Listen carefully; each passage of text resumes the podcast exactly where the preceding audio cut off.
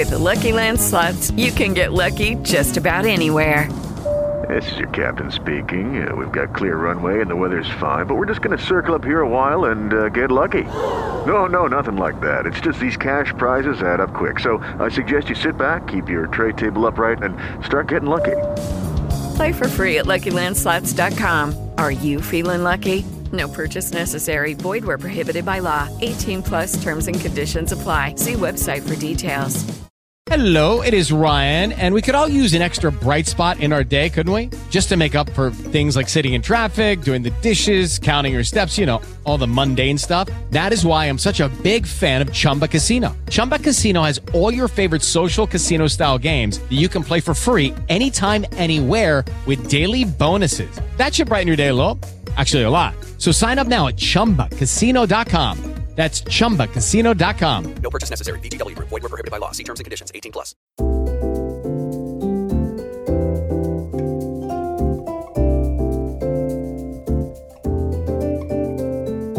Marek Piotr Wójcicki, witam w podcaście Ludzie są ciekawi. Wracamy do rozmowy o Hiszpanii. Przypomnę, moim gościem jest Sylwia, miłośniczka Hiszpanii i tłumaczka języka hiszpańskiego. Dzień dobry ponownie. Podróżami i podróżowaniem po Hiszpanii zakończyliśmy pierwszą część naszej rozmowy. To powiedz, jakie miasta, jakie regiony w tym kraju trzeba koniecznie zobaczyć? To jest też, to jest oczywiście świetne, ale bardzo trudne pytanie, ponieważ Kraj to... duży, wiem.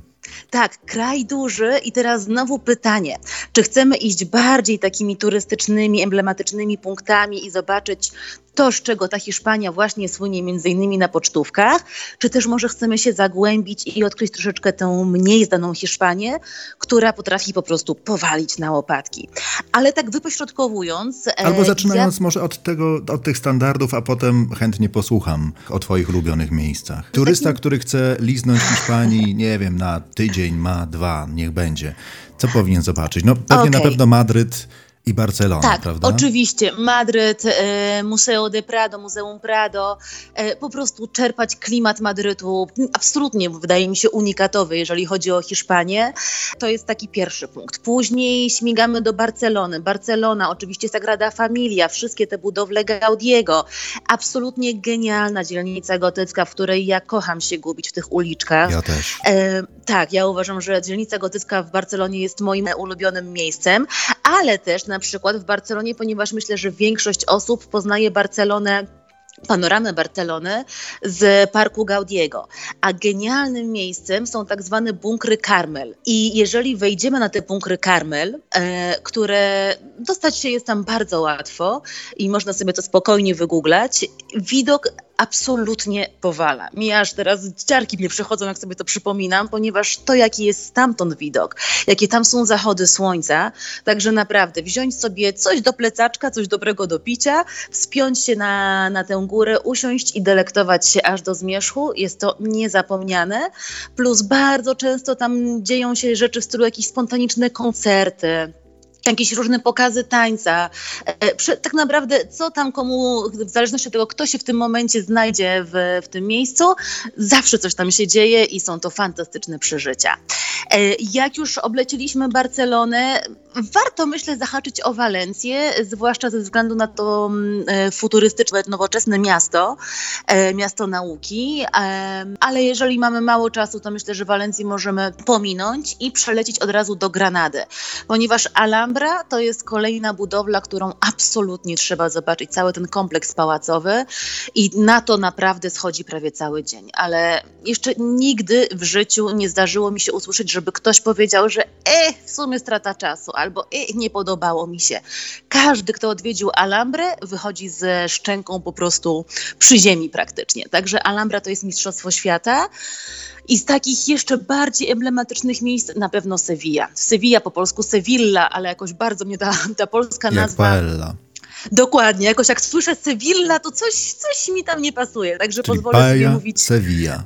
Tak, podwójne L zawsze jako J, po prostu i nic nie musimy więcej kombinować. E, także Sevilla i Sevilla cała, po prostu każdy zakątek Sewilli u rzeka jest e, niesamowicie klimatyczny i właśnie jeżeli mamy bardzo mało czasu, jesteśmy w Hiszpanii tylko na chwilę, to w ogóle zacznijmy od Sewilli, bo Sevilla da nam dokładnie to, czego, co chcielibyśmy zobaczyć w Hiszpanii, jeżeli idziemy właśnie takim wyobrażeniem, jak sobie wyobrażamy ten kraj. Także to by były takie główne miejsca, e, jeżeli mówimy o bardziej turystycznych. Przychodzi A mi do jeżeli- głowy jeszcze, wiem, bo chcesz Mhm. pomówić o tych swoich, Malaga i Ronda. Bardzo podobało mi się Ronda. Miasteczko Kocham zawieszone Rondę. wysoko na skałach. Tak. Widoki tak, jak z znaczy ja- samolotu. Tak, tak, tak. Ja powiem szczerze, że chciałam rondę podpiąć do tej drugiej części właśnie, a właściwie Dobra. bardziej do białych miasteczek. Czyli łącząc tutaj twoje pytanie, Malaga, Przechodzimy Ronda, do tej twojej trasy Tak. turystycznej. E, do poniekąd mojej trasy turystycznej, ponieważ to też się łączy z tym, co powiedziałeś. Moje serce absolutnie jest w Andaluzji. Także jeżeli ktoś mnie pyta, od czego zacząć Hiszpanię, ja zawsze polecam Andaluzję i mogę po prostu przygotować trasę, która będzie bardzo skrojona na, na potrzeby danej osoby. I myślę, że wyczerpuje temat w pełni. Ale tak najprościej mówiąc, to co ja bardzo, bardzo, bardzo polecam, to jest właśnie wylądować sobie w Maladze, spędzić sobie tam dzień, dwa, ponieważ Malaga teoretycznie może nie oferuje zbyt wiele, jeżeli chodzi o zabytki. Na pewno nie możemy tego porównywać do Barcelony czy do Madrytu. Ale ma E, swój urok. Dokładnie tak. Ja, co prawda, z moich obserwacji wynika, że Malagę albo się kocha, albo się nienawidzi. Może nienawidzi to mocne słowo, ale ja absolutnie kocham Malagę i kiedy wiele przeciwników Malagi pyta mnie, co ty tam w ogóle widzisz, to właśnie mówię to, co ty powiedziałeś, czyli urok, klimat. Dla mnie to miasto ma tak niesamowitą atmosferę, że w żadnym innym nie czuję się równie dobrze. I teraz, po spędzeniu paru dni w Maladze, e, napiciu się pysznego winka, pójścia sobie na plażę, bierzemy sobie samochód i właśnie kierujemy się tą drogą N340 w stronę Portugalii. Jedziemy cały czas wybrzeżem. I najpierw zwiedzamy sobie poszczególne miasteczka na wybrzeżu, no ale teraz już nie będziemy tego wszystkiego wymieniać. Dojeżdżając do Kadyksu, który porównywany jest do Hawany tak naprawdę, także jeżeli ktoś nie ma okazji polecieć na Kubę, to namiastkę Hawany może mieć właśnie w Kadyksie. I faktycznie y, ja miałam okazję być zarówno w Hawanie, jak i w Kadyksie i odnajduję pewne podobieństwa i też niesamowity klimat Kadyksu. E, Zresztą jest to najstarsze miasto Hiszpanii, więc chociażby dlatego warto je zobaczyć. A następnie z Kadyksu kierujemy się już bardziej na północ i zaczynamy zwiedzać białe miasteczka. I to jest, uważam, absolutny must, jeżeli chodzi o zwiedzanie Hiszpanii e, i, i coś, co najbardziej urzeka. Te wszystkie maleńkie białe wioski, tamtejsza społeczność, e, ludzie, którzy mają serce na dłoni i pomogą nam zawsze we wszystkim, łącznie z tym, że nas chętnie przenocują i nie będą chcieli za to ani grosza. Kuchnia najbardziej autentyczna z możliwych.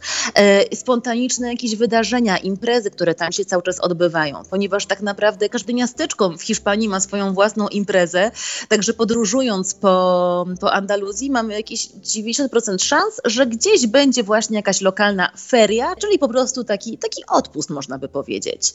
E, więc kierujemy się właśnie tymi białymi miasteczkami i zwieńczeniem tego jest Ronda, o której wspomniałeś. Ronda jest absolutnym mistrzostwem świata, jest też zapierająca dych w piersiach. Widoki jak z E, samolotu. Dokładnie, Naprawdę, dokładnie prawie. tak. Bardzo wysoko położona, prawda?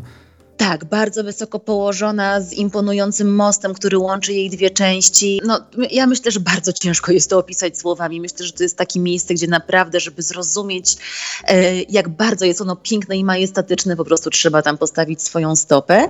Niemniej jednak, jak jesteśmy przy rondzie, bardzo warto jest zahaczyć o oddalone 20 kilometrów, myślę, e, Setenil de las Bodegas. Setenil de las Bodegas to jest dosłownie miasto wykute w skałach. Jest to miasto, gdzie tak naprawdę domy wydrążone są między ogromnymi głazami. Jest tam mnóstwo winiarni, mnóstwo knajpek. Dość turystyczne, ale bez przesady na szczęście. Na pewno mniej turystyczne niż Ronda e, i znacznie mniejsze niż Ronda. Także ma też swój taki klimacik bardzo małego miasteczka. E, I to jest uważam też coś, co niesamowicie imponuje, kiedy na przykład przechodzimy wąziuteńką ulicą i z każdej strony jesteśmy otoczeni skałą, a gdzieś tam mamy maleńkie wejścia na przykład do jakiejś tawerny, czy po prostu do czyjegoś domu. I jeszcze też taka jedna rzecz przyszła mi do głowy, która jest w tej okolicy, to jest Huskar. Huskar to jest wioska Smurfów i jeżeli już nam się znudzi ten biały kolor i stwierdzimy, dobra, już mam dość białego, to możemy pojechać do wioski Smurfów, która jest niebieska dla odmiany. Także cała wioska pomalowana niebieską farbą. E, to miało to było związane z promocją niegdyś e, właśnie filmu Smurfy. Jest to dość po prostu taki, taki dowcip, więc jeżeli chcemy zobaczyć, poczuć się na chwilę jak w Smurfach, e, to jak najbardziej warto też zahaczyć o, o tę mieścinkę, która jest w okolicach zarówno Rondy, jak i Setenil de las Bodegas. Po Hiszpanii I... na pewno łatwiej podróżuje się, gdy się zna język hiszpański, prawda? Tak. Tak, Z angielskim tak, tak, tak. można się porozumieć, czy bywa trudno? Eee, no cóż ja ci mogę powiedzieć? No dobrze, rozumiem. Czyli hiszpański się przyda? -hmm, ja bym powiedziała, że jest niezbędne. To znaczy powiem tak, że jeżeli ktoś planuje odwiedzić Barcelonę, Madryt czy też Walencję, da radę z angielskim. Łatwo nie będzie, ale dogada się, gdzieś ktoś się na pewno znajdzie, z kim będzie w stanie się porozumieć. Jeżeli chcemy zwiedzić południe Hiszpanii, powiedziałabym już, że bez hiszpańskiego to może być e, a wykonalne, a jeżeli chcemy naprawdę się zagłębić i pozwiedzać właśnie, zejść troszkę z tego bardziej utartego szlaku, no to już bez hiszpańskiego ani róż. Łatwo jest Hisz... do nauczenia dla Polaków? Tak, ja bym powiedziała, że tak. Z mojego doświadczenia wynika, że jeżeli ktoś naprawdę ma motywację i nie udaje, tylko bierze się do roboty, to po roku spokojnie jest w stanie się komunikować i to nie dukając i próbując sklecić pojedyncze zdania, tylko naprawdę jest to dość płynna komunikacja. A jeżeli ktoś jeszcze zna angielski, co jest trochę paradoksem, bo właśnie później ludzie się dziwią, że kurczę, przecież jest tyle podobieństw między hiszpańskim a angielskim. Dlaczego oni tak ten angielski w ogóle nie? No ale to już pytanie do Hiszpanów, dlaczego, dlaczego mają na bakier z angielskim. W każdym razie, jeżeli ktoś zna angielski, to myślę, że nawet po pół roku spokojnie będzie w stanie samodzielnie komunikować się w tym języku. Dobrze, Sylwio, ja wiadomo, że nie zrobimy lekcji całej, ale takie podstawowe zwroty, które przydadzą się na wakacjach. Dzień dobry. Buenos dias, ale znowu to zależy, ponieważ w hiszpańskim witamy się na trzy różne sposoby, w, w zależności od. Dzień dobry, dobrego tak. popołudnia i wieczoru. Tak, tak, tam mamy Kalimera, Kalispera, Kalimifta bodajże, tak. mhm. E, ale nie pamiętam od czego to zależy i czy to jest Przed kwestia 12, pory... pod 12 i potem wieczorem. No właśnie, bo wydaje mi się, że w znakomitej większości naszego pięknego świata, to jeżeli właśnie rozróżniamy tego typu powitania, zależą one od pory. A w Hiszpanii, Hiszpanii jak zwykle trochę na przekór, e, tak jak już mówiliśmy, kwestia kulinarna jest niezwykle ważna, więc w Hiszpanii wszystko zależy od jedzenia. Także buenos dias, używamy do obiadu. Czyli jeżeli jeszcze nie zjedliśmy obiadu, na przykład jest godzina 13, 14, a my jesteśmy przed obiadem, to wciąż mamy pełne prawo powiedzieć buenos dias. I jest to trochę taki ukryty komunikat. Jestem przed Słuchaj, obiadem. Dokładnie, jest 14, ja jeszcze nie jadłem, nie jadłam, jestem głodna, lepiej nie podchodź do mnie, ok? Takie na zasadzie jeszcze nie teraz. Natomiast jak już jesteśmy właśnie po, po tym posiłku w środku dnia, przechodzimy na buenas tardes, czyli takie powitanie właśnie popołudniowe i znowu Nasycone. to samo. Na jedzenie. Tak, o, pięknie to ująłeś. To jest takie powitanie nasycone, czyli brzuszek pełen, jestem spokojny, możemy załatwiać inne sprawy. I znowu ta, ta sama metodologia, czyli do momentu kolacji używamy buenas tardes. I jak już jesteśmy po kolacji, to wtedy witamy się buenas noches, czyli odpowiednikiem naszego dobry wieczór, dobry wieczór, czy też dobranoc, ponieważ buenas noches możemy użyć też jako pożegnania. Dziękuję. Gracias. Proszę. Por favor. Do widzenia. Rozumiem, że wieczorem to już powiedziałaś nocą, a tak w ciągu dnia? Adios. Po prostu adios i nie używajmy, proszę, nie używajmy tego słynnego hasta la vista. Bo ja mam baby. wrażenie, że... Jeszcze tam Dokładnie. I jeszcze to baby. I wtedy wiele osób czuje taką dumę, że wow, ale powiedziałem. A Hiszpanie się tak patrzą i spuszczają wzrok i myślą, Boże, nie. Dlaczego nie? Dlatego, że ten zwrot, to chyba to było w filmie Terminator, jeśli się nie Mhm. mylę. I to znowu, prawda czasu, prawda ekranu. On, ten zwrot tam był użyty na, na potrzeby filmowe.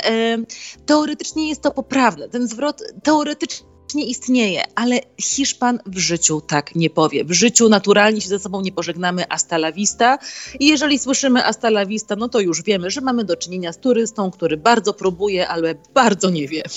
A turysta, który zostaje pod wrażeniem pięknej Hiszpanki albo przystojnego Hiszpana i chce powiedzieć podobasz mi się. Mm, me gustas. A jeżeli to pójdzie trochę dalej, kocham cię. Te amo. No to chyba wyczerpaliśmy takie podstawowe zwroty, mam nadzieję. Reszta to już we własnym zakresie. Czy jeszcze ja, któryś? Ja bym jeszcze, ja bym jeszcze dodała una cerveza, por favor. Czyli piwo, poproszę. tak, I prawda. myślę, że wyczerpaliśmy. To się, może przydać. Mówiłaś, że ważne jest to wspólne jedzenie. Ono się będzie pewnie gdzieś pojawiało w naszej rozmowie w Hiszpanii, Mhm. a no pewnie w gronie znajomych, ale też rodziny. Czy rodzina jest ważna w Hiszpanii? jest fundamentalna. Ja myślę, że jeżeli chodzi o relacje rodzinne, o to Hiszpanie są bardzo przyjacielskim narodem i dla nich właśnie relacje, ja bym powiedziała, że są najważniejsze. Co na przykład jest bardzo trudne do zrozumienia dla osób, które chcą prowadzić biznes w Hiszpanii albo próbują wejść na przykład właśnie w jakąkolwiek relację biznesową. I wtedy ja zawsze tłumaczę, że nasze metody nic tam nie zdziałają na Hiszpanach nie można wymuszać, nie można iść taką metodologią, jaką mamy u nas, e, czyli takiej bardzo twardej ręki, powiedzmy, i, i oczekiwania i konkretów. W Hiszpanii wszystko opiera się na relacjach. Jeżeli chcemy zrobić jakikolwiek biznes, jeżeli chcemy zrobić cokolwiek w Hiszpanii, najpierw musimy zadbać, żeby nasza relacja personalna była dobra, była szczera i była oparta na wzajemnym szacunku i zrozumieniu. Dopiero potem możemy robić jakiekolwiek inne rzeczy w Hiszpanii. Bez tego ani rusz. Poza tym Hiszpanie są niesamowicie dumni, więc jeżeli urazimy ich właśnie tym brakiem szacunku, czy też nie wykażemy zainteresowania jakimiś aspektami, nie wykażemy im zainteresowania, z automatu jesteśmy skreśleni i to jest właściwie nie do nadrobienia. Jeżeli ten pierwszy kontakt zostanie spalony, to naprawdę trzeba by chyba stanąć na rzęsach, a myślę, że i to byłoby za mało, żeby nadrobić te, te relacje. I, I rodzina jest absolutnie fundamentalna i jest to temat dość też trudny, ponieważ no, te relacje rodzinne często są ciężkie, e, często dzieją się tam rzeczy, które nie powinny się dziać. Niemniej jednak to zazwyczaj jednak zostaje w murach danego domu, a na zewnątrz rodzina jest e, broniona ponad wszystko i jest niemalże czczona jako ta najważniejsza jednostka i jako najważniejsze, najważniejsze osoby, których się broni bez względu na różne inne okoliczności. Ciekaw jestem też, bo w Polsce związki małżeńskie ludzie zawierają coraz, no w wieku coraz późniejszym. A jak jest w Hiszpanii? Mój drogi, w Hiszpanii to ja myślę, że w ogóle mogliby się już nie hajtać. W Hiszpanii podejście do związków jest bardzo luźne. Wydaje mi się, że u nas, jest to oczywiście tylko moje subiektywne zdanie, jest poniekąd dalej takie oczekiwanie, że są pewne ramy czasowe, że do tego i do tego czasu wypadałoby, nie wiem, mieć jakiegoś stałego partnera, partnerkę, e, później, że właśnie jakieś śluby, nie wiadomo co. W Hiszpanii nikogo nie interesuje, kto z kim sypia, kto kiedy bierze ślub, kto ma dzieci, kto ich nie ma i dlaczego. Jak gdyby to, co ja bardzo lubię, ponieważ ja wychodzę z założenia, że róbmy absolutnie, niech każdy robi co chce, o ile nie szkodzi innym osobom. Dokładnie Hisz- z tego samego założenia wychodzę przez całe życie. No i piąteczka, to super, że się tutaj zgadzamy i to jest właśnie coś, co ja kocham w Hiszpanii, że tam nikt się nie wtrąca, nikt nikomu do sypialni nie zagląda, nikt nikomu, nie wiem, nie patrzy na ręce, czy ma obrączkę, czy nie ma obrączki. To nikogo naprawdę ich to nie interesuje. Właśnie, warto dodać, że w Hiszpanii dozwolone są małżeństwa osób tej samej płci. Tak, oczywiście, że tak. No Hiszpania tutaj, jeżeli chodzi o, mm, o temat, jeżeli chodzi na przykład właśnie o relacje homoseksualne, to tak naprawdę to ja, mnie dziwi, że nas to cały czas dziwi po prostu, bo jeżeli jesteśmy w Hiszpanii, jest to absolutnie najnormalniejszą rzeczą na świecie, nikt na nic nie zwraca uwagi e, i to, że nie wiem, idą dwie dziewczyny za rękę, czy idzie dwóch mężczyzn za rękę, jest to po prostu idzie dwóch ludzi za rękę i tyle. I to nie ma żadnego znaczenia. I nikt nikogo nie wytyka palcami, nikt nikogo nie komentuje, a przede wszystkim to, co jest wspaniałe, nikt nie musi się tego obawiać, że właśnie w, okazuje tutaj emocje drugiej osobie bez względu na, na płeć. Także tutaj myślę, że Hiszpania jest bardzo, bardzo, bardzo, bardzo do przodu i to jest super.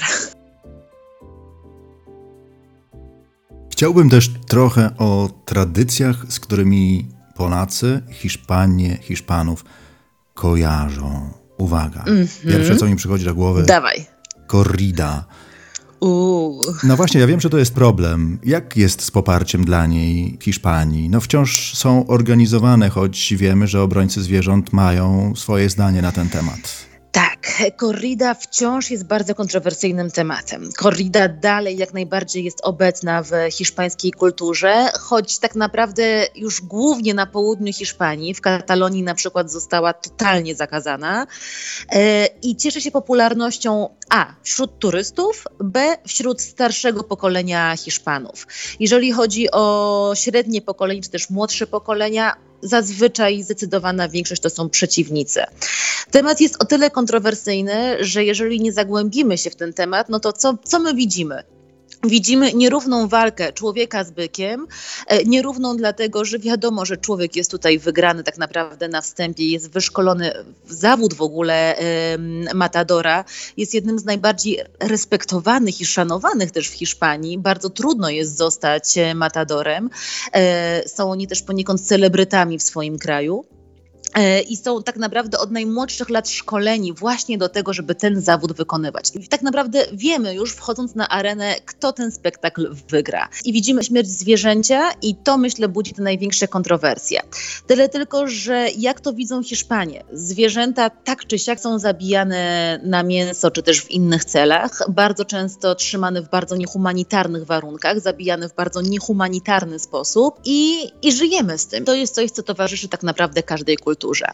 A jeżeli chodzi o te byki, które walczą w korridzie, to są byki, które są bardzo pieczołowicie wybie- wybierane z konkretnego gatunku. Następnie przez x lat żyją jak król. Naprawdę. Mają piękne, ogromne hektary polan, po których mogą sobie hasać całymi dniami. Żyją, no, dostają najlepsze jedzenie, dostają najlepsze samice. W ogóle no, żyją po prostu jak król, e, gdzie po prostu w pewnym momencie stwierdza się, że przychodzi ich kres I kończą jak też wtedy- niektórzy królowie. Dokładnie tak. E, Niemniej jednak ta śmierć jest on zabijany jednym bardzo sprawnym, wyćwiczonym ruchem, tak żeby on w ogóle nie cierpiał. Jest to bardzo przestrzegane. Jeżeli matador popełni jakikolwiek błąd, przestaje być matadorem w tym momencie, ponieważ jednak oni też, wbrew temu, co może się wydawać, dbają o to, żeby to, te zwierzęta tam nie cierpiały. Więc no to jest bardzo, na ten temat można mówić godzinami. Ja bym mogła przedstawić zarówno punkt widzenia Hiszpanów, jak oni tego bronią, e, jak i też doskonale rozumiem punkt widzenia innych osób, ponieważ ja uważam, że no w ogóle zabijanie zwierząt dla rozrywki to jest jakieś barbarzyństwo i, i może już czas najwyższy skończyć z tego typu rozrywkami. Ale też rozumiem ich punkt widzenia, ponieważ z punktu widzenia historycznego, kulturowego i też socjologicznego ma to swoje uzasadnienie i nie jest ono kompletnie odklejone. Inna impreza, w której biorą udział byki i ludzie, to Mhm. ta gonitwa z bykami słynna. Mamy w Pampelunie, mamy coś takiego jak San Fermines. To się odbywa chyba od pierwszego tygodnia lipca, zaczynają się w lipcu. E, I święto to wywodzi się od świętego Firmina, który niegdyś prowadził przez ulicę właśnie tamtejszego miasta byki na korridę właśnie. E, I w ramach upamiętnienia e, te, tych, tych wydarzeń właśnie aktualnie odbywają się gonitwy po ulicach e, Pampeluny. Na czym to polega? Polega to na tym, że zostaje wyznaczona konkretna trasa, ulice zostają zamknięte, mm, wszędzie pojawiają się barierki, żeby ludzie w teorii byli za tymi barierkami, a byki mogły pod okiem czujnej osoby przebiec przez te ulice. W praktyce wszyscy przez te barierki przeskakują i biegają z tymi bykami, ponieważ dla Hiszpanów oni to tłumaczą tak, ponieważ ja niejednokrotnie pytałam, po co wy to robicie? Dlaczego ty to robisz? Po co ty biegasz z tym bykiem? Na co oni tłumaczą to w bardzo dumny sposób, że to jest taka, takie pokazanie e, tego właśnie With Lucky Land slots, you can get lucky just about anywhere. Dearly beloved, we are gathered here today to. Has anyone seen the bride and groom? Sorry, sorry, we're here. We were getting lucky in the limo and we lost track of time. No, Lucky Land Casino, with cash prizes that add up quicker than a guest registry. In that case, I pronounce you lucky. Play for free at LuckyLandSlots.com. Daily bonuses are waiting. No purchase necessary. Void where prohibited by law. 18 plus. Terms and conditions apply. See website for details. męskiego pierwiastka i tej dominacji mężczyzny nad nad przyrodą też, no i w ogóle tej takiej siły i dominacji. Czy mnie to przekonuje? No nie, nie bardzo, szczerze mówiąc. Nie wydają ci się ale... bardziej męscy? Yy, wręcz przeciwnie, powiem ci szczerze. Mi jedną z bardziej męskich cech wydaje się rozwaga, a to wydaje mi się mało rozważne mimo wszystko. Wydaje mi się to dość, e, no może już nie będę tego oceniać konkretnymi przymiotnikami, ale, ale wydaje mi się, że bieganie z bykami, które są totalnie oszołomione krzykiem, wrzaskiem i tym, co się dzieje, narażanie życia własnego i też innych, ponieważ co tam się, jak to się dzieje w skrócie? Biegnie byk, biegnie stado chłopa, trzy z nich jest totalnie nawalonych, mówiąc brzydko, e, ale tego inaczej się nie da dać. Po prostu oni piją, co tylko gdzieś tam im wpadnie w ręce wtedy, żeby, nie wiem, dodać sobie animuszu prawdopodobnie. I wszyscy po prostu biegną na łeb, na szyję. W sumie w pewnym momencie nie wiadomo, kto kogo goni. Czy to oni tego byka, czy ten byk ich. Po drodze niektórzy się przewracają, więc po tych ludziach też się po tym biega. Karetki nie nadążają, zawsze są ranni. Niejednokrotnie kończy się to jakimiś już wypadkami śmiertelnymi po co? W sensie ja znowu rozumiem, okej, okay, tradycja. I tradycja to jest słowo, którym Hiszpanie uzasadniają wiele rzeczy. I ja rozumiem, że tradycję należy szanować. Ale też, czy to jest potrzebne? No to już pozostawiam do oceny każdemu z osobna. To jeszcze jedna rzecz która mi się też kojarzy, mniej trochę brutalna, mam wrażenie, i być może trochę bezpieczniejsza. La Tomatina. Mhm. A, no tak. Myślę, Jak to, to wygląda? Jedna... Powiedzmy ja o tym myślę, trochę. Jasne. Myślę, że jest to jedno z najbardziej widowiskowych tak naprawdę imprez i ukochana przez e, Amerykanów przede wszystkim. Kiedy jest Latomatina, Amerykanie masowo kupują bilety do Hiszpanii, żeby właśnie móc uczestniczyć w tejże imprezie. Ale też e, Hiszpanie bardzo, bardzo lubią tę imprezę. E, impreza, ona ma miejsce pod koniec sierpnia w miasteczku, które nazywa się Buñol i zaczyna się z samego rańca, to jest ciekawe. Zaczyna się już o godzinie 10 rano konkursem, który nazywa się Palo de Jabón, ponieważ jedna z osób z całego tego tłumu e, musi wspiąć się na wysmarowany mydłem słup i stąd właśnie Palo de Jabón, czyli dosłownie słup mydlany, moglibyśmy to tak przetłumaczyć, a na szczycie tego słupa znajduje się plasterek szynki. I w momencie, kiedy ta osoba wejdzie na szczyt po tym, e, po tym słupie i uda jej się zdjąć ten plasterek szynki, pomacha i pokaże wszystkim, że uhu, jest, mamy szynkę, to w tym momencie cały tłum zaczyna śpiewać pieśń, tańczyć e, i zaczyna krzyczeć do straży, żeby polewała ich wodą. I kiedy już to wszystko namoknie, wszędzie jest woda, te pomidory też już rozmokną, zaczyna się jedna wielka walka. No i jak to wygląda, to myślę już wiele osób widziało zarówno na zdjęciach, czy też na filmikach. Czyli e, obrzucanie tymi pomidorami. Dokładnie tak. Po prostu rzucamy pomidorami, które pochodzą też z konkretnej miejscowości. Zawsze są to pomidory z konkretnej miejscowości, które są takiej wątpliwej jakości i raczej nie nadają się do spożycia. E, także tutaj znowu tłumacząc, dlaczego Hiszpanie marnują tyle jedzenia. Hiszpanie twierdzą, że te pomidory nie nadają się do użycia. Jak jest w rzeczywistości? Nie wiem, nie badałam tego gatunku pomidorów. W każdym razie tam idą tony, tony, tony, tony, no ale przynajmniej nikt nie umiera. Także no chociaż tyle, tyle dobrego. Powiedz mi, czy jest jeszcze jakaś taka impreza, o której nie wspomniałem, a o której warto powiedzieć? Tak, jest takich imprez bardzo dużo, ale myślę, żebym nie wchodziła akurat w te takie mniej, bo znowu, tego jest od groma, naprawdę od groma. Na przykład jest taka impreza, e, gdzie wszyscy muszą ubrać się na biało i polewamy się czerwonym winem i na tym polega cała impreza. Albo jest taka im impreza, powiedzmy, e, na której przenosi się trumny i w ogóle robi się różne rzeczy z trumnami. Jakby tych imprez jest cała masa i one zazwyczaj budzą zdziwienie. Ale taką takim zwyczajem, myślę, o którym warto powiedzieć, e, jest zwyczaj 12 winogron.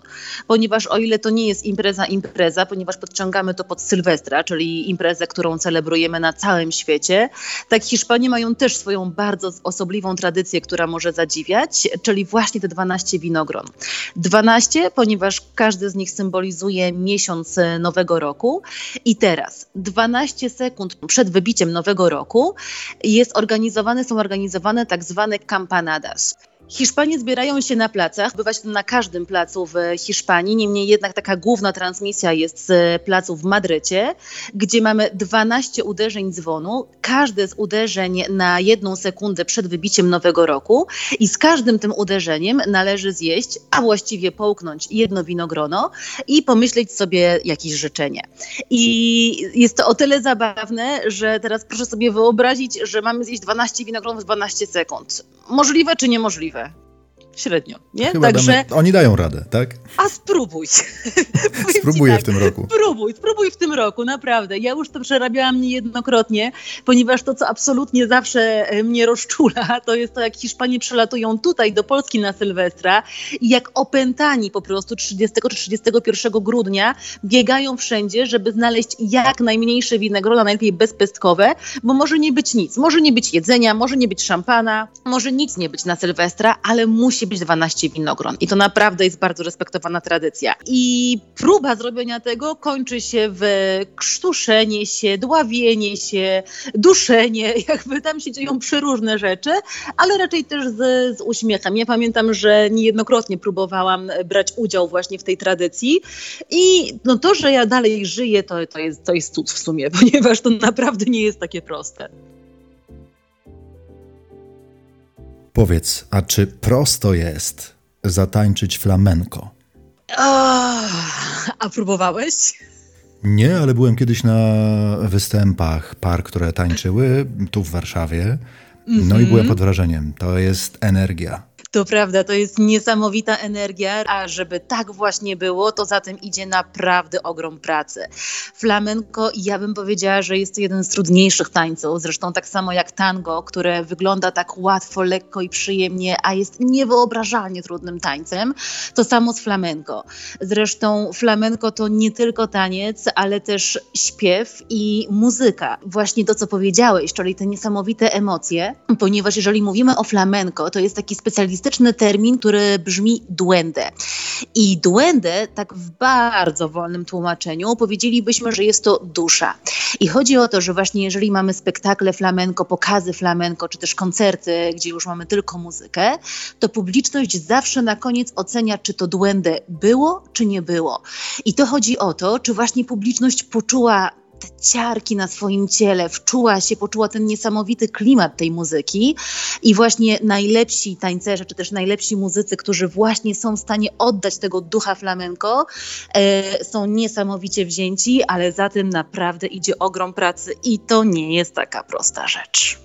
Mam wrażenie, że ten, to przedstawienie, ten taniec, który miałem przyjemność oglądać, miał to coś. E, duende, tak, to duende. Gitara, mhm. to też się kojarzy, prawda? Takie energiczne uderzanie w struny. To też jest takie hiszpańskie. Pewnie właśnie też podczas flamenko między innymi.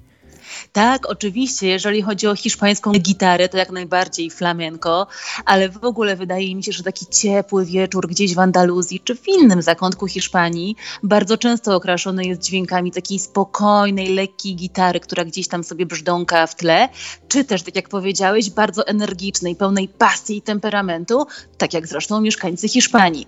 Także muzyka świetnie oddaje tamtejszy temperament, czyli albo taki leniwy, spokojny właśnie do siesty, albo kompletnie przeciwnie, e, pełen temperamentu, energii i taki bardzo, bardzo żywiołowy.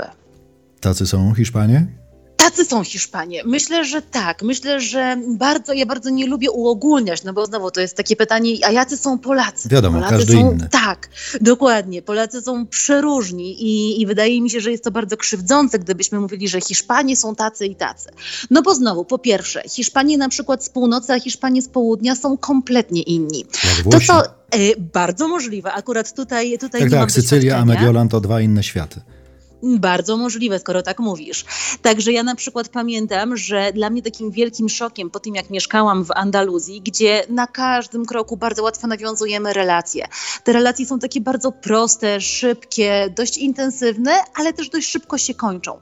Ponieważ, e, znaczy kończą, nie muszą absolutnie, ale to, co mam na myśli, to to, że na południu Hiszpanii bardzo łatwo jest nawiązywać znajomości. Tam stajemy się amigo, czyli przyjacielem, tak naprawdę już po kwadransie. Natomiast Kiedy jesteśmy na północy Hiszpanii, ja bym to troszeczkę porównała do relacji właśnie jakie mamy w Polsce. Czyli, że one są dużo chłodniejsze, dużo bardziej na dystans, dużo bardziej się wyczuwamy, badamy, ale kiedy już uda nam się skraść czyjeś serce, kiedy już uda nam się zdobyć czyjeś zaufanie, to jest to dużo bardziej długofalowe i wartościowe niż te takie szybkie znajomości i ci amigos, którzy gdzieś się pojawiają, znikają i jest to takie bardzo, bardzo płynne. Powiedz mi, czy Hiszpania jest drogim krajem dla turystów, dla Polaków? Gdybyś spytał mnie o to rok czy też dwa lata temu, powiedziałabym, że nie. Powiedziałabym, że bardzo często paradoksalnie wakacje w Hiszpanii wcale nie będą kosztowały nas drożej niż wakacje nad Bałtykiem, ponieważ też zresztą Bałtyk jest dość, dość drogą destynacją. Natomiast aktualnie no, wiemy, co się dzieje z cenami. Fakt faktem, jeżeli chodzi o inflację w Hiszpanii, to dane ze stycznia mówią nam bodajże o 5,5-5,6, coś takiego, nieco ponad 5%. W Polsce no, wiemy, że dochodzimy do 20%. Także te, ten wzrost cen w Hiszpanii jest dużo mniej odczuwalny. Poza biletami lotniczymi, które musimy sobie doliczyć, ceny już pobytu w samej Hiszpanii tak naprawdę nie odbiegają za bardzo, jeżeli chodzi o, o wakacje gdzieś w Polsce. Zjeść przyzwoicie możemy za około 10 euro, ponieważ w Hiszpanii bardzo popularne jest coś takiego jak menu del dia, czyli takie menu dnia i w tym mamy zarówno przystawkę, jak i pierwsze danie, drugie danie, deser, e, napój i to kosztuje około 10 euro. 10, teraz może bardziej 12 euro. Także myślę, że jest to bardzo dobra cena jak za tak kompletny posiłek. Jeżeli chodzi o noclegi, myślę, że spokojnie jesteśmy w stanie, to oczywiście kwestia standardu i tego, czego oczekujemy ale spokojnie jesteśmy w stanie wynająć e, dwuosobowy pokój w okolicach 150-200 zł. E, także myślę, że jest to bardzo w porządku cena. Transport też nie odbiega znacząco od transportu e, u nas w Polsce, także nie powiedziałabym, ażeby Hiszpania była drogą destynacją. A dużo mieszka Polaków na stałe w Hiszpanii? Powiem Ci szczerze, że to jest niesamowicie ciekawe tak naprawdę zjawisko, ponieważ o ile mm, mniej więcej dekadę temu bardzo wielu Polaków zaczęło wyjeżdżać z Hiszpanii, tak mniej więcej od dwóch, trzech lat obserwujemy ogromny wzrost. Trudno jest tak naprawdę powiedzieć, ilu konkretnie Polaków mieszka na dzień dzisiejszy w Hiszpanii, natomiast szacunki mówią o około 100 tysiącach Polaków. Myślę, że jest to dużo, i bardzo dużo też Polaków zaczyna kupować nieruchomości w Hiszpanii, zarówno pod kątem inwestycyjnym, jak i coraz więcej naszych rodaków po prostu przeprowadza się w poszukiwaniu słońca na południe Europy. Także zdecydowanie Polacy są bardzo obecni w Hiszpanii. To pytanie pewnie zasadne. Co Hiszpanie myślą o Polakach? Zwykle funkcjonują takie stereotypy. Są takie? Tak, stereotypy są zawsze i w stereotypach zazwyczaj jest chociaż jakieś ziarnko prawdy. Ogólny obraz Polaków na Półwyspie Iberyjskim jest pozytywne. Powiedziałabym, że Hiszpanie mają bardzo pozytywne podejście do, do naszych rodaków. E, jeżeli pytamy o takie główne skojarzenia Hiszpanów z, z Polską, to pierwszym skojarzeniem na pewno jest alkohol, czy tego chcemy, czy nie chcemy, i to mocny alkohol. I zawsze jest pytanie, czy naprawdę w Polsce pije się tak dużo. No i znowu jest to też trudna odpowiedź. Kolejne skojarzenie, które bardzo często słyszymy wśród Hiszpanów, to są polskie kobiety. Bardzo często, kiedy kogoś poznaję gdzieś w Hiszpanii, to właśnie jedna z pierwszych rzeczy, które słyszę, to jest, że mam, miałem albo planuję mieć dziewczynę z Polski. I jakby tutaj właśnie te, te relacje polsko-hiszpańskie zazwyczaj działają w tę stronę, że Hiszpanie z Polkami, a niekoniecznie Polacy z Hiszpankami. Także to jest dość ciekawe. I co jeszcze? No i oczywiście teraz to Lewandowski. No jeżeli chodzi o Lewandowskiego, to absolutny król strzelców wielbiony przez, przez Hiszpanów, e, więc to są takie główne skojarzenia, e, ale ogólnie odbiór, w ogóle Hiszpanie są bardzo życzliwie nastawieni. Także wydaje mi się, że e, narodowość, znowu, to jest coś, co jest bardzo, bardzo fajnego w Hiszpanach i w Hiszpanii, że nikt tak naprawdę nie pyta nas na wstępie o narodowość i nie jest istotne, jakiej jesteśmy narodowości, istotne jest to, jakim jesteśmy człowiekiem. Powiedz, co byś przeniosła z Hiszpanii do Polski i z Polski do Hiszpanii? Zawsze pytam w tych odcinkach, w których mówimy sobie o innych krajach w moim podcaście. Z Hiszpanii do Polski na pewno przeniosłabym trochę więcej luzu i trochę więcej życzliwości i uśmiechu. Wydaje mi się, że bardzo nam tego brakuje i coś, co zawsze mnie na przykład szokuje i do czego się muszę przystosować i między czym muszę się przełączać, to to, że kiedy jestem w Hiszpanii, uśmiechamy się do siebie wzajemnie, nie idzie za tym żaden podtekst, ta życzliwość jest obecna na każdym kroku.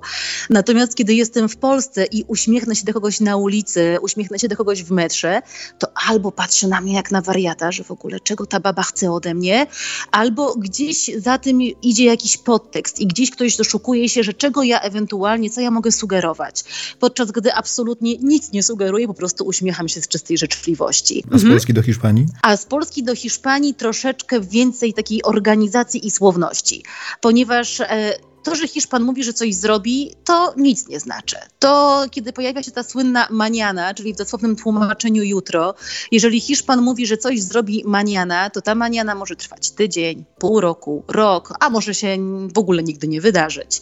Także to, żeby jednak troszeczkę ta organizacja i ta słowność była większa, bo to może frustrować, zwłaszcza kiedy już tam żyjemy i musimy konfrontować się na przykład z biurokracją. To byłoby super troszkę to bardziej pospinać.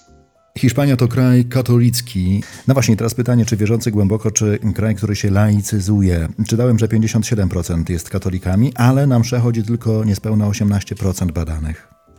Mhm. I myślę, że tak naprawdę powiedziałeś to, co jest najważniejsze. Zdecydowanie podejście do religii z każdym rokiem e, jest coraz bardziej luźne, że tak powiem. E, o ile jeszcze mniej więcej dekadę temu aż trzy czwarte społeczeństwa e, deklarowało mm, tutaj bardzo silną wiarę, tak teraz, tak jak powiedziałeś, to oscyluje w okolicach 50 paru procent. I myślę, że tutaj moglibyśmy podsumować Hiszpanów jako wierzący, a nie praktykujący, ponieważ o ile ile wciąż duża część społeczeństwa deklaruje wiarę, tak jeżeli chodzi o uczęszczanie do kościoła, to już właściwie tylko i wyłącznie to najstarsze pokolenie faktycznie pojawia się w kościele. I Kościół ma zdecydowanie mniejszą, mniejszą rolę i przede wszystkim w ogóle praktycznie nie ingeruje w politykę. Także o ile w naszym kraju jednak tutaj Kościół jest obecny w różnych rzeczach, ale to my nie o tym dzisiaj, tak w Hiszpanii jest to bardzo wyraźnie i bardzo mocno odseparowany, więc Kościół sobie jest, robi swoje rzeczy, jakieś 10-15% może tam do tego Kościoła uczęszcza, e, ale, ale zdecydowanie podejście do religii jest dużo bardziej luźne niż, niż w naszym kraju. Hiszpania to monarchia parlamentarna. Tak krótko, jakie mają Hiszpanie podejście do rodziny królewskiej? To jest temat, który też jest dość kontrowersyjny i który bardzo dynamicznie się w ostatnim czasie zmienił, ponieważ niegdyś, jeszcze za czasów Juana Carlosa, przynajmniej na początku, e, monarchia faktycznie była wielbiona, monarchia miała duży autorytet, Hiszpanie bardzo liczyli się z rodziną królewską. Niestety, kiedy parę lat temu wyszły różne machlojki właśnie Juana Carlosa i okazało się, że ów, e, ów pan tak naprawdę przede wszystkim lubuje się w polowaniu, kobietach praniu pieniędzy, no to ten autorytet bardzo mocno podupadł. E, I na dzień dzisiejszy tak naprawdę społeczeństwo jest bardzo podzielone. Mówi się tak naprawdę, że gdyby zrobiono oficjalne referendum, to prawdopodobnie te głosy byłyby niemalże równo pół na pół. Także o ile niegdyś praktycznie całe społeczeństwo było bardzo na tak, teraz coraz więcej osób e, twierdzi, że no jednak powinno się już zrezygnować z monarchii i Hiszpania powinna przekształcić się w republikę. I jest to prawdopodobnie nieuniknione, no ale to pewnie jeszcze wiele, wiele lat musi upłynąć. Hiszpania, jak Państwo słyszeli, różnorodna. Mówiliśmy o tym i podkreślaliśmy. Warto oczywiście przypomnieć i nadmienić, że to nie tylko ląd, to także Wyspy Kanaryjskie, to także Balary, czyli Majorka, Minorka i Ibiza. O tym być może innym razem namówię Sylwię, byśmy o tym porozmawiali, ale warto o tym pamiętać. Czy Hiszpanie są przesądni?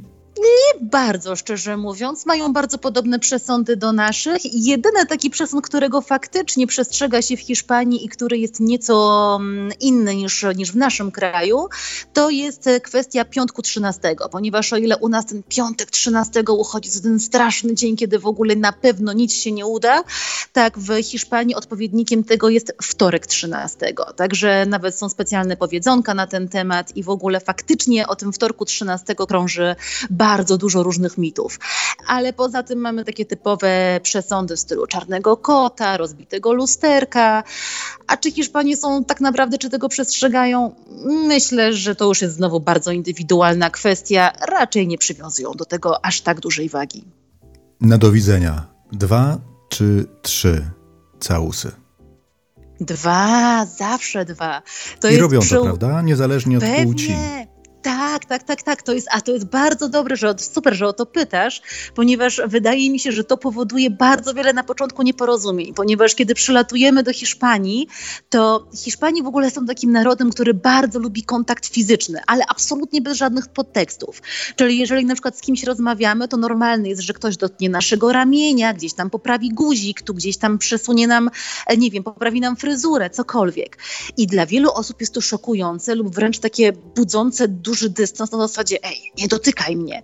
I z tymi buziakami jest tak samo, że w Hiszpanii najnormalniejsze na świecie jest, że nawet jeżeli widzimy kogoś pierwszy raz w życiu na oczy, to dajemy mu zawsze dwa buziaki.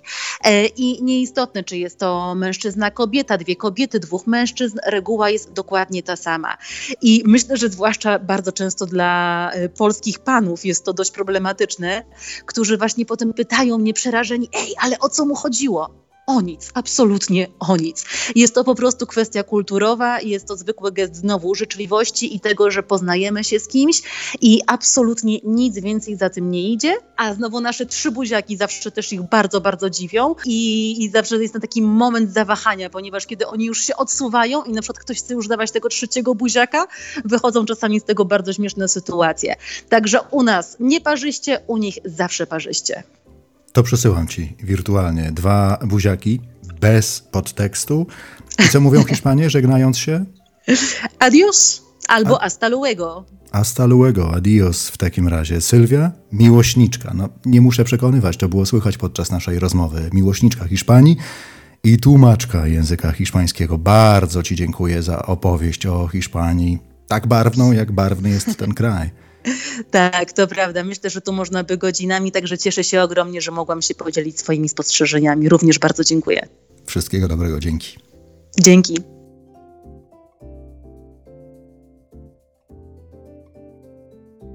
Dajcie znać, jak podobał Wam się dzisiejszy odcinek. Zachęcam do komentowania na YouTube, Facebooku, Instagramie i TikToku. Zachęcam Was także do subskrypcji mojego kanału na YouTube. Wtedy żadne nowe rozmowy w podcaście Ludzie są ciekawi Wam nie umkną. Dzięki Waszym subskrypcjom będę mógł podcast rozwijać. Zapraszam także na stronę www.ludziesąciekawi.pl. Tam znajdziecie wszystkie odcinki podcastu. Dowiecie się także, jak zostać patronem podcastu, bo możecie. Możecie wspierać mnie nawet symbolicznymi wpłatami, jeżeli lubicie słuchać rozmów z moimi gośćmi. Wszystkiego dobrego i do usłyszenia.